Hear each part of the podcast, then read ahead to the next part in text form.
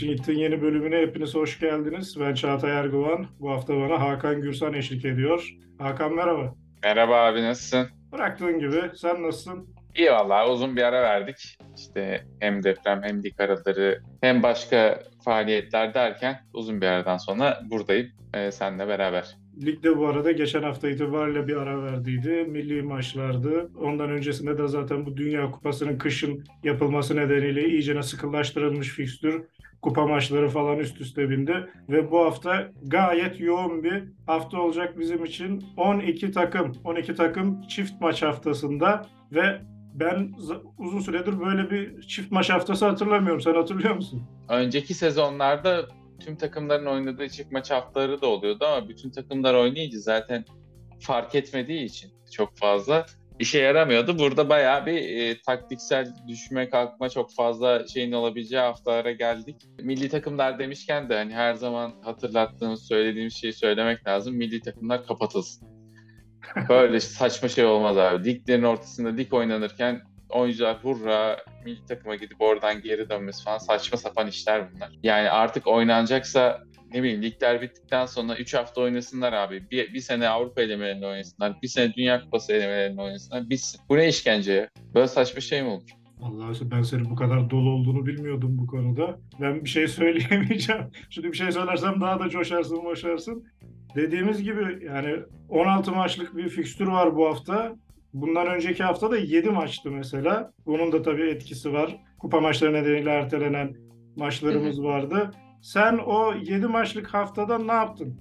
Valla 54 puan aldım. Kaptanımı Watkins yapmıştım. Kaptanım eğer Saka yapmış olsaydı tek başına 54 puan zaten Saka'dan geldi. Ama yani takımın kalanından iyi işte. Hani Joao Felix var hani oradan iyi katkı aldım vesaire yani ortalama en azından ortalamanın üzerinde bir puan aldım. Sıraya yükseldim. E, o açıdan mutsuz değilim ama keşke Sakay'ı kaptan yapsaydım diyorum. Sen ne yaptın abi peki? Ben ne yaptım? Ben geçen haftaları biliyorsun genelde bu programda aman boş ver beni diye geçiştiririm ama bu sefer 71 puan yaptım. Ya, puandan önemlisi benim için önemli olan şu. Bunca yıldır oynuyorum. İlk 11'i kuruyorum. Ben işte adam bırakıyorum. Öyle oluyor böyle oluyor. Geçen hafta sadece 9 tane oyuncum vardı. 9 ee, oyuncuyla 71 puan yapınca ben Mustafa Koç'a söyledim. Ben bu hafta programa falan çıkmayacağım. Bundan sonra katılmayacağım. Zirvede bırakmak istiyorum dedim. Ama kabul etmedi. O yüzden şu an karşındayım. Sayın Koç sert prensipleri olan bir yöneticimiz o yüzden kabul etmez. Normal yani. İstersen zaten gündemimiz yoğun. Hemen bu 16 maçlık haftaya başlayalım. Sen bu yoğun haftada ön plana çıkaracağın oyuncular kimler? Bize hangi oyuncuları tavsiye edersin? Var. 5 kişilik bir liste var elimde ama bunlara ek olarak daha sonra şeyi de konuşacağız. Yani bu haftayla beraber önümüzdeki haftalarda da hani alınabilecek oyuncuları da konuşacağız. Ama bu 5 oyuncuyla başlayalım. Bence şu anda bir numara Alexis McAllister. Senin de favorin olan bir oyuncu. Brighton çok iyi bir fikstürü var. Brentford ve e, Bournemouth oynuyorlar bu hafta. Brentford içeride, Bournemouth dışarıda. McAllister'a ek olarak e, ben March ve Mitoma'yı da e, tabii ki koyabilirim. Ben de bu arada March var bunların bunlardan sadece. Ben March'ı tercih edip kaptan yapacağım muhtemelen bu hafta. McAllister'a geri dönecek olursak 7.7 gol beklentisi, 2.6 e, asist beklentisiydi. 7 gol bir asisti var bu sezon ama e, bunların çoğunu zaten son haftalarda e, yaptı. E, 23. haftada e, Dezerbi'nin gelmesiyle 10 numara rolüne büründükten sonra esasında ciddi e, katkı vermeye başladı son 5 lig maçının 4'ünde takımın gol beklentisi en yüksek oyuncusu oldu. Ki bu da e, ciddi bir istatistik. Rakiplere baktığımızda e, Brentford orta sınıf bir savunma takımı diyebiliriz. Maçları genelde dengede geçen bir takım. Ama Bournemouth ligin en kötü savunma takımı diyebiliriz esasında. En çok gol yiyen takım ligde.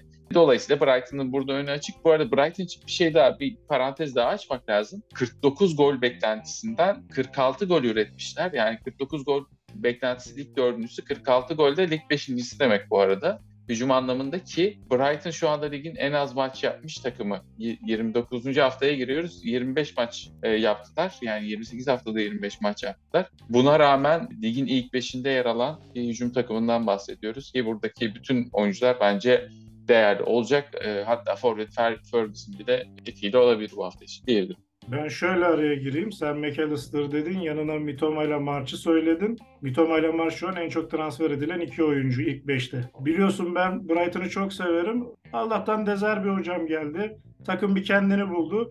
İşte Sercan'la yaptığımız programlarda en büyük sıkıntımız hangisini alacağız? Mitoma mı, March mı, McAllister mı diyorduk. Ben arada Pascal Gross'u da söyledim ama Pascal Gross'un performansı düştü. O yüzden senin dediğin gibi McAllister önemli bir tercih. Mitoma var az önce de belirttiğim gibi ilk 5 transfer içinde en çok transfer edilenlerde. Rakiplerden bahsettim. Brentford'un zaten tuzu kuru. Akarı yok, kokarı yok. Inter Toto'ya giderler.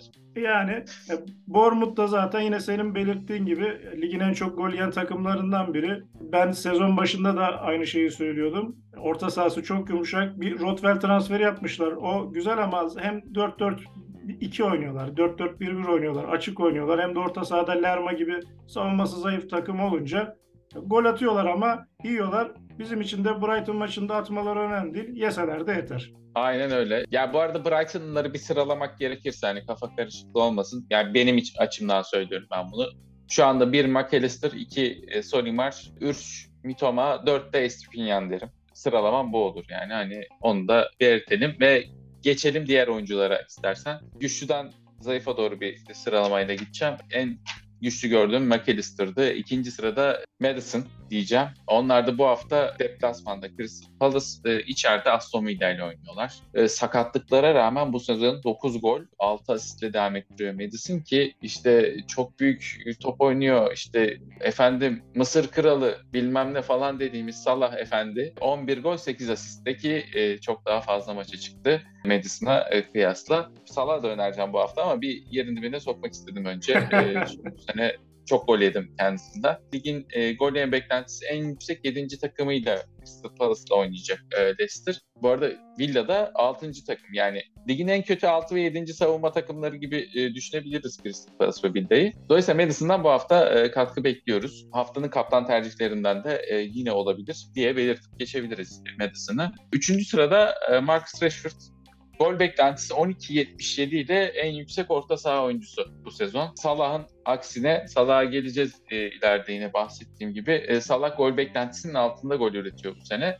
E, Rashford da Salah'ın aksine e, 12.8 gol beklentisine 14 gol ve 4 asistle e, karşılık vermiş durumda. Rakipler Newcastle ve Brentford. Newcastle deplasmanı e, zor bir deplasman savunma açısından yani ligin en iyi savunma takımlarından biri. Newcastle. Brentford'da dediğimiz daha önce ortalama bir savunma takımı ama son haftalarda çok iyi bir Manchester var. İki maçta gol kilidini ben açacaklarını düşünüyorum. Açacaklarsa da Rashford bunda etkili olacaktır. Rashford demişken oradan da Bruno Fernandes'e atlayalım istersen. Açık ara e, Premier Lig'de en nefret ettiğim oyuncu yani hiç kendisinden haz etmiyorum. Sahadaki tavırları, rakiplere karşı, hakemlere karşı tavırları, durup dururken kendini yerden yere atmalar falan hani çok uzak olduğum bir oyuncu. Geçen sezona göre göre de bu arada çok düşük performans veriyor esasında kıyasla. Ama son haftalarda ciddi anlamda e, yükselişte ve özellikle asist tarafında 10.84 yani 10.8 asist beklentisiyle ikinci sırada e, orta sahalar için bayağı hani takımı oynatmaya yönelik oynuyor daha çok e, son haftalar itibariyle. Bu o da Bruno Fernandes'te bir tercih olabilir. Salah'a geçmeden bir es vereyim. Sen ne diyorsun bu seçimler hakkında diyeyim. En sonunda Salah'a konuşalım. Yani Madison konusunda hak veriyorum. Leicester izlediğim zaman bu sene çok sakatlandılar. Yani Madison ne kadar sakatlandıysa Leicester'da takım olarak o kadar çok sakat verdi. Bir türlü bir ideal 11 oluşturamadılar ama son 3-4 haftadır belli bir 11 ile sahaya çıkıyorlar. Benim orada mesela sevdiğim e, Dewsbury Hall var. Benim evlatlarımdan biri. Dewsbury Hall'un yanına Ndidi'yi koyuyor. Önüne Madison'ı koyuyor. E, senin de favorilerinden Harvey Barnes. Bir de yeni transfer Tete. İleride de Daka. Bu diziliş oturmuş gibi gözüküyor. Ben bu dizilişten umutluyum. E, bu takım gayet ofansif bir takım. E, bu ofansif takımda da gole ve asiste en çok katkı verecek isim Madison. O yüzden Madison tercihini gayet mantıklı buluyorum. Rashford için fazla bir şey söylemeye gerek yok. Bu sene almayanı dövüyorlar. Benim evladım ben geçen senelerde de alıyordum. O evlat kontenjanından benim her zaman kadromda oluyordu. Ve bu sene de özellikle e, bu Portekizli bir tane oyuncu vardı. Baya bir problem çıkaran sene başında. Sonra yolları falan ayırdılar. O Portekizli oyuncu gittikten sonra da gerçek performansını ortaya çıkardı. Demek ki o Portekizli oyuncunun gitmesini bekliyormuş. O Portekizli oyuncunun milli takımdan da takım arkadaşı Bruno Fernandes. Sen ne kadar nefret ediyorsan ben de bir o kadar seviyorum. Ha şeye hak veriyorum. Davranışları falan çekilmez ama senle de bazı konularda bayağı dertleşiyoruz bu işte futbolun geldiği noktada santraforlar, eski tip santraforlar yok, eski tip 10 numaralar kalmadı. O eski tip 10 numaralardan elde kalan, nesli tükenmeye yüz tutan 10 numaraların son temsilcilerinden biri olduğu için Fernandez benim her zaman bir, bir nevi korumam altında, kanatlarımın altına alırım. Kolay kolay laf söyletmem ama dediğim gibi senin dediklerin maalesef doğru. Şimdi Madison, Rashford, Fernandez dedin. Salah'a geçeceğim diyorsun. Ee, başta biraz giydirdin Salah'a. İstersen o giydirmeden sonra da neden Salah tercihini yaptığını alayım senden. Şimdi şöyle benim takımda yok ama ben bu hafta yüksek puan getireceğini bekliyorum. Eğer bu hafta Bournemouth ve Southampton'la oynuyor olsaydı Liverpool ben Salah'ı buraya yazmazdım muhtemelen. Çünkü kesinlikle o maçlarda top oynamıyor adam yani. Ve uzun süre oldu hani bunu yapmayalı. Ee, iyi maçlarda daha yüksek fikstürlerde diyeyim, yüksek potansiyelli maçlarda diyeyim daha iyi toplar oynadığını gördük Salah'ın. Şimdi ikisi de çok zor maç. Yani ikisi de deplasman. Manchester City, Chelsea iki deplasman var. E Salah'a bakıyoruz bu sene 11 gol 8 asist bulmuş ama 12.7 gol beklentisinden sadece 11 gol bulmuş ki hiç Salah'tan alışık olduğumuz bir şey değil. Normalde gol beklentisine çıkar, e, bitiriciliği yüksektir vesaire diye e, konuşuruz. Ama yine de orta sahalar içinde gol beklentisinde ikinci, asist beklentisinde de dördüncü sırada 7.7 asist beklentisi var kendisinde. Liverpool golcü bir takım. Bence iki maçta da gol bulacaklardır. Yani bu maçlar kolay kolay golsüz geçmez Liverpool. 55 gol beklentisi varmış Liverpool'un. Lig ikincisi esasında gol beklentisi tarafında ama bu 55 e, gol beklentisine sadece 47 gol çıkarabilmişler. Bu da onları lig dördüncüsü yapıyor. Neden 47 gol? Çünkü Darwin Nunez denen kazma bir arkadaş yüzünden. Liverpool bu sene bence buralarda çok fazla e, çünkü e, şans harcadı kendisi. Şunu da söyleyeceğim Salah için bu arada. Eğer kendinizi çok geride hissediyorsanız yani sıralamada öne atlamak istiyorsanız, elinizde triple cap'tan hakkınız varsa, bu hafta çok az insan Salah'a triple cap'tan yapar. Bench boost yapacak çok insan var. Belki free hit'e yönelecek çok insan var. Ama Salah triple cap'tan yapacak çok insan olmaz. Bu hafta sıra atlamak için risk alarak bunun yapılabileceği bir hafta diyebilirim e, Salah açısından. Maç seçen bir arkadaş oldu diyorsun. Bu maçları da seçecek. Aradan sıyrılmak için Salah kaptan yapıp triple kaptanı kullanmak en mantıklı riskli tercihlerden biri diyorsun. Bunun yanında evet. şimdi sen triple kaptan dedin, bench boost dedin, free hit dedin. Ben o konularda biraz muzdaribim. Ben free hit'i de kullandım. Triple kaptanı da kullandım. Geçen hafta işte o 9 oyunculu takımda 71 puanı öyle aldım mesela. Havers'i triple kaptan yapmıştım. Şimdi benim elimde sadece bench boost var. 16 tane de maç var. Çok mantıklı gibi duruyor bence. Free hit olsun, triple kaptan olsun, bench boost olsun. Sen mesela bu alternatiflerden hangisini kullanacaksın? Ben bench boost'u kullanacağım. Ben de triple captain'ımı ve wild card'ımı kullandım. Free hit'im ve bench boost'um kaldı benim. Bench boost için de elinizde ne kadar çift maç oynayan adam varsa esasında o kadar bench boost kullanmak faydalı bir şey. Ben de sadece iki oyuncunun çift maçı yok bu hafta. Biri Saka öbürü de Odegaard. Arsenal'lerden çıkmak istemedim. Bu hafta Dis'le oynuyorlar. Ee, herhangi başka bir takımın çift maç haftasından çok daha etkili olabilirler bence. O yüzden orayı e, değiştirmek istemedim. Kalede Ryan Avaz. Ortalama fikstürleri var. Oradan yani toplam 4 maç olmuş olacak.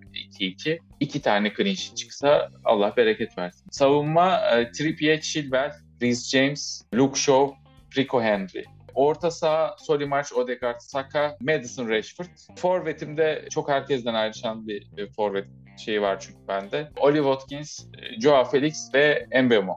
Burada dediğim gibi çoğu oyuncumun e, çift maçı var. Burada hedefim 100'ün üzerinde puan yapmak aslında. Hatta %130'lara kadar çıkmak olacak maç sayısından dolayı. Sen tek maçı iyi kurtarmışsın. Sadece Arsenal'ler var diyorum. Bende Haaland'la Kane var bir de. Tottenham'ın durumu da belli. Benim için zor bir hafta olacak yani. Haaland'la Kane'den çıksam mı, bıraksam mı? Üstüne iki tane de Arsenal'li var. Ben de büyük ihtimal bench boost kullanacağım ve takımı da bu bench boost'a göre bir revize etmem gerekecek. Senin bu tahminlerin arasında da bayağı tercih edeceğim oyuncu var. Onun dışında şimdi oyuncularından bahsettik. Bench boost tercihinden bahsettik. Ama bir de şöyle bir durum var. ligin artık sonlarına doğru geliyoruz. Bu son haftalara göre de bize bir perspektif sunabilir misin? Yani hangi takımlara ağırlık verilelim gibisinden. Ya şimdi şöyle e, 29-31. hafta arası en iyi fikstürleri olan yani 3 haftalık e, en iyi fikstüre e, baktığımızda ki sıralamayı bir çıkardım. Şu anda en iyi fikstürü gözüken Leeds United bu 3 hafta içinde. Arsenal, Nottingham Forest 29. hafta bu hafta da oynuyorlar. Crystal Palace ve Liverpool'da oynuyorlar üstüne. Ben burada Gionto'nun da hafif bir sakatlığı var bu arada. Onunla beraber daha da rahat süre alacak Somerville'i önereceğim Leeds tarafında. E, bu sürpriz bir tercih olabilir. Leeds için e, önemli bir e, oyuncu Somerville e, ve son haftalarda ciddi yükselen bir performansı var. Manchester United tarafında Rashford'u ve Bruno Fernandes'i konuştuk ama ben Luke Shaw'u da buraya ekleyeceğim. Üçüncü bir alternatif olarak. Onlar da bu hafta Newcastle Brentford'un üstüne önümüzdeki haftalarda Everton ve Nottingham Forest'la karşılaşacaklar. Yine çok ideal bir fikstür. Üçüncü en iyi fikstür West Ham United'da. Onlar bu hafta esasında iyi bir fikstüre de sahipler. Yani bu hafta oyuncu önermedik onlardan ama Southampton, Newcastle üzerine Fulham, onun üzerine Arsenal'le oynuyorlar. Burada ben Bowen'ın performansının yükseleceğini bekliyorum. Danny Ings'ten gol veya goller bekliyorum. Ben Rahma'da bir alternatif olabilir. Dördüncü takım Chelsea. Bu hafta Aston Villa ve Liverpool'la önümüzdeki haftada Wolverhampton ve Brighton diye gidiyor. Joao Felix, Chilwell, James zaten üçü de benim olan oyuncular. Devamında Nottingham Forest var. Fixtürünü saymayacağım çok da uzatmamak için. Morgan Gibbs White'ı rahatlıkla bu üç hafta için tercih edebilirsiniz. Aston Villa tarafında da Oliver Watkins bence forvet için güzel bir alternatif olur diye bu tarafı da kapatabilirim. Valla bu tercihlerin arasında listem ben bahsedebilirim. Geçen hafta bahsettik. Hatta Sercan'la yaptığımız programda geleceğe yatırım olarak Leeds United'dan oyuncular tercih edilebilir dediydim. Hem fikstür avantajı senin de az önce bahsettiğin gibi. Ben onun yanına bir de Avi Gracia hocamın performansını eklerim. Çünkü Watford'dayken ben çok beğeniyordum kendisini. Leeds'e geldi. Belli bir e, başarı kazandı ama genelde işte ilk 5 hafta hoca gazıyla takımlar belli bir performansa gelir. Çünkü oyuncular kendilerini resetler. Ama bu 5 haftanın üzerine bir de fikstür avantajı bir de Avi Gracia hocamın şu ana kadar yapmış olduğu oyuncu tercihleri. Yani en azından takıma bir tane santrafor koyuyor. Bir de yedek santrafor aldılar. İşte Benford var. ilk 11 oynuyor. Yanına Lutera aldılar. Ha, şu parantezi açabilirim. Arada Benford'u çıkarıp tekrar Rodrigo'yu en uca koyması beni biraz işkillendiriyor ama yani Benford arkasında Harrison, Arnson, Rodrigo, senin dediğin Somerville ve esas önemli olan orta sahada bir Weston McKennie Juventus'tan aldıkları. Weston McKennie'yi de ben oyuncu olarak o kadar beğenmem ama fantazi için yararlı olabilecek bir oyuncu. Çünkü box to box dediğimiz oyunculuk tipinde bir oyuncu. Ceza alanına çok dalıyor. Juventus'ta da çok gollerini gördük öyle. O yüzden senin listeki Somerville sürpriz tercihin yanına ben işte santrafor eksiği olanlara Benford'u muhakkak öneririm. Çünkü hoca artık direkt koyuyor sakatlıktan da çıktı. Bir de onun yanına Harrison'ı koyarım. Çünkü Harrison da özellikle bir santrafor, takıma santrafor geldikten sonra performansını arttırabilir. Ben abi orada senin aksine Benford'un ilk 11 oynamayacağını düşünüyorum. Gelsin şeyler, maçlar, maç listeleri o zaman görelim. Valla Benford ilk 11 oynamayacaksa Javier Gracia hocamı o kadar övdüm övdüm. Yani duble triple söylerim. O kadar ne söyleyeyim çünkü bundan önce Bielsa hocam Benford yokken santrafor almadı. Takımı Daniel James'lerle falan izledik. Jason Marsh hocam geldi. İnat etti o da santrafor olmadı. Rodrigo'yu ileride harcadılar. Şimdi Javi Gracia hocam geldi. Benford geri döndü. Ha dedik güzel bir list takımı izleyeceğiz. Senin dediğini yaparsa iki elim yakasında olur. Javi Gracia hocamı söyleyeyim. Bakalım inşallah oynar. Çünkü yani benim orada yani beklenen 11'lerde gördüm. Harrison, Aronson, Somerville ve önlerinde Rodrigo. Böyle çıksın direkt maçı kapatırım yani. İzlemem kapatırım. Bakalım göreceğiz. Hakan'cığım ağzına sağlık.